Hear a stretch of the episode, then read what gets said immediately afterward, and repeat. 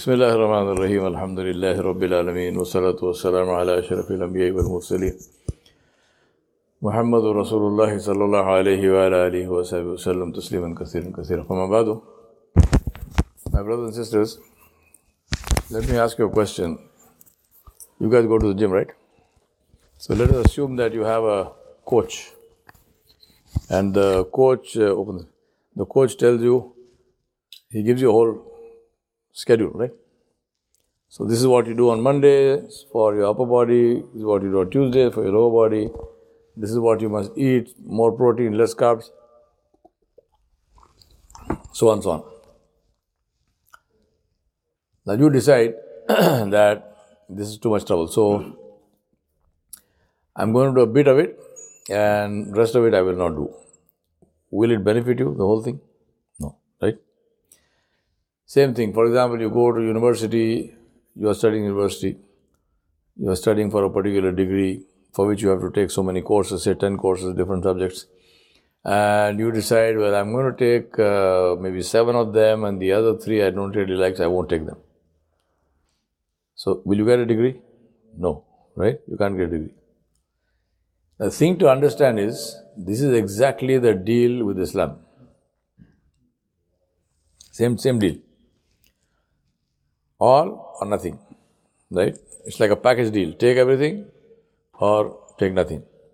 Allah subhanahu wa ta'ala said, Ya ayyuhalladhina amanu udkhulu fi silmi kaffatan wa la tattabi'u khutuwati shaitan innahu lakum adu mubin. Allah said, Oh, you believe, enter into Islam completely.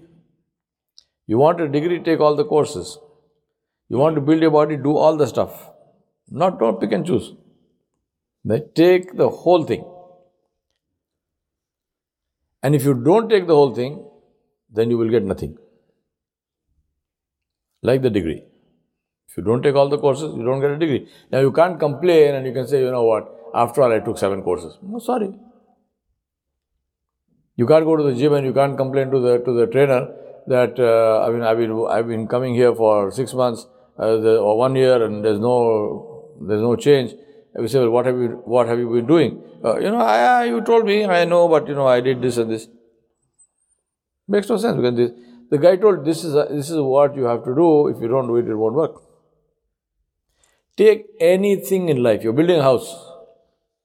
You have to do certain things to build a house which will stand, to build a house which won't fall down on your head one day or you know, which, will, which won't burn up in a fire or something. You have to go through all the steps of the process that are required. Take anything, absolutely anything in life. But somehow, when it comes to Islam, we seem to think that I can take what I want, leave what I don't want. I'm still good.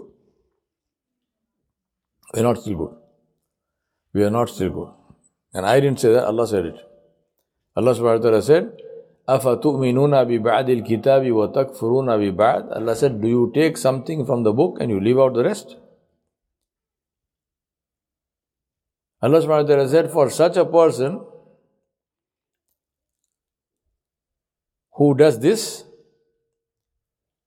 the reward is, and Allah, Allah subhanahu wa ta'ala used the word jaza, which is really used for reward. But in this case, it is not reward, it's the word is used sarcastically. Allah subhanahu wa ta'ala says the jaza for this person is what? Khizyun fil hayati dunya. The life of this world will be made difficult for him, will be made horrible for him. He will have all kinds of difficulties.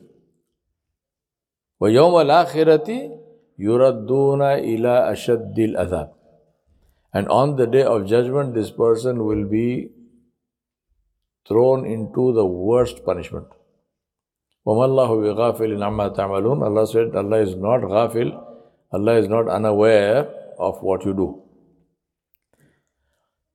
Now, some of us may think that this is a bit unfair. Hmm? After all, I'm, it's not as if I've left Islam or something. I'm not a murtad. I haven't walked out of the deen. I mean, you know, I'm praying, I'm giving my zakat and so on. Okay, some things I'm not doing.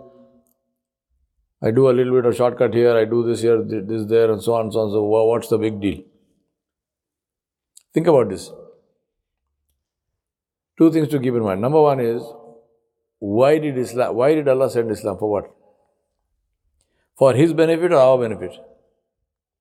Dumb question, right? Because Rasulullah said, when he went in Isra al Miraj, he said, on the in the heavens, he said, I heard a sound like the sound made by a chair when a very heavy person sits on it.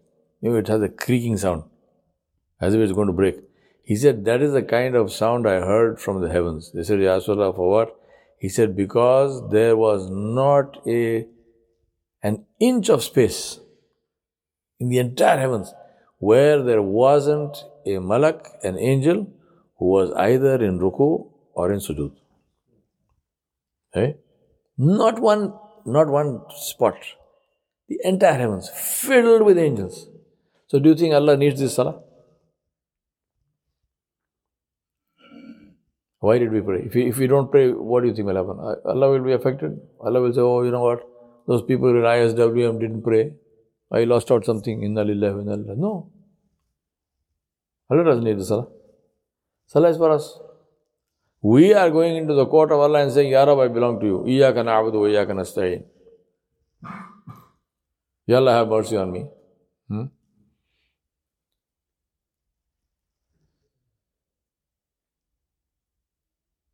Allah subhanahu wa ta'ala does not need anything. This is the first thing to understand.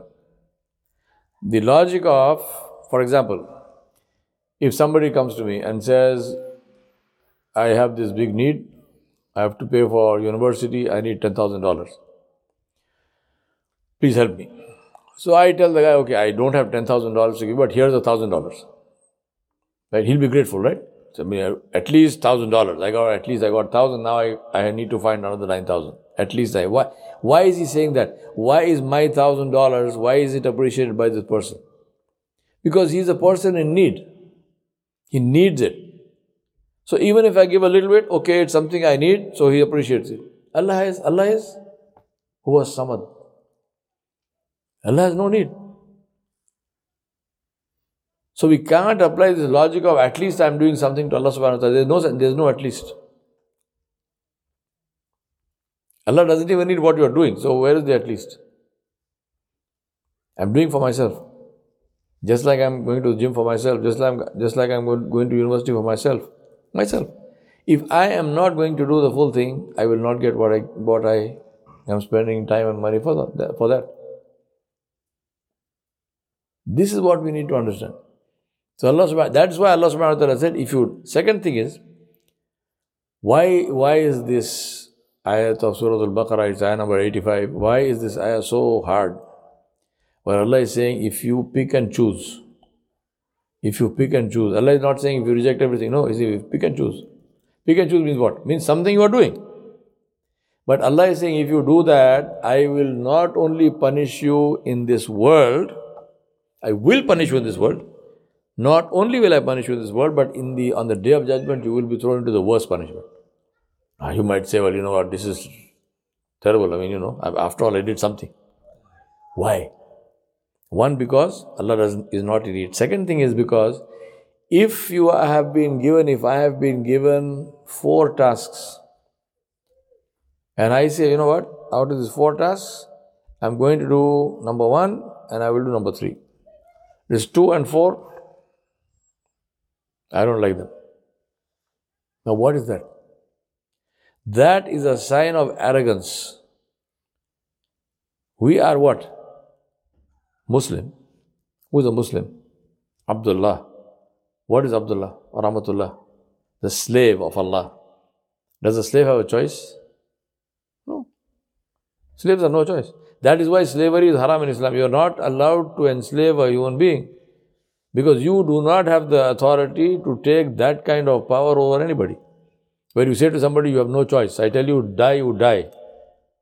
I tell you live, you live. I tell you stand, you stand. I tell you sleep, you sleep. I, whatever. I tell you go up, go there and jump, you have to jump.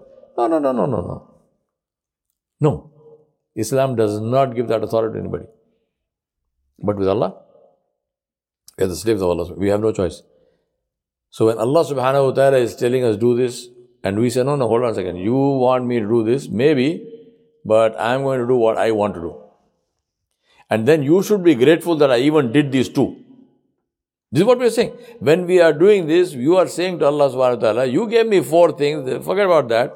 I don't care. I will do two, and you should be grateful that I am even doing these two. This is what we are saying. So Allah subhanahu wa ta'ala says, if that is what you say, then you take your deeds and they are thrown back in your face. You will be in trouble in this life and you will be in, in trouble in the next life. It's not your job to pick and choose. Your job is to say, Sama'ana wa atana. The ayat which I decided. What is the what is the place of the Muslim? Sama'ana wa atana. I hear and I obey. Does it say Sama'ana and then if I wish I will do? No. Sama'ana wa atana. We hear and we obey. So I remind myself and you, let us realign ourselves. Right? Let us, like you go on the uh, on the GPS and you take a wrong turn, the thing says recalculating. Yeah? It shows you a, a route. To, that's what we need. We need to recalculate.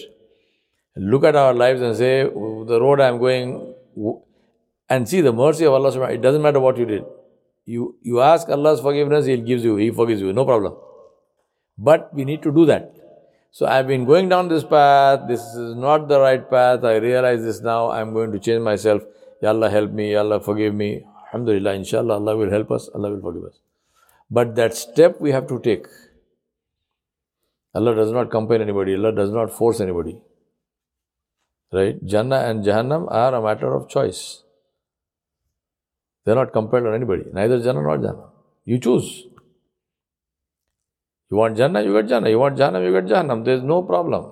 Both are no no shortage of real estate, right? Enough space in both places. So I remind myself and you, let us realign ourselves and say that I will do whatever Allah has told me to do. And I will try to do that to the best of my ability. I will make the effort. We ask Allah subhanahu wa ta'ala to put barakah in that. We ask Allah subhanahu wa ta'ala to make it easy for us. We ask Allah subhanahu wa ta'ala to remove the difficulties. And we ask Allah subhanahu wa ta'ala to accept our effort. And we make tawbah and istighfar and we say, oh Allah, forgive us for what we have done or what we have not done uh, till now and enable us from now on, from this instant onwards, to live a life which is pleasing to Allah subhanahu wa ta'ala alone. وصلى الله على نبي الكريم وعلى آله وصحبه أجمعين برحمتك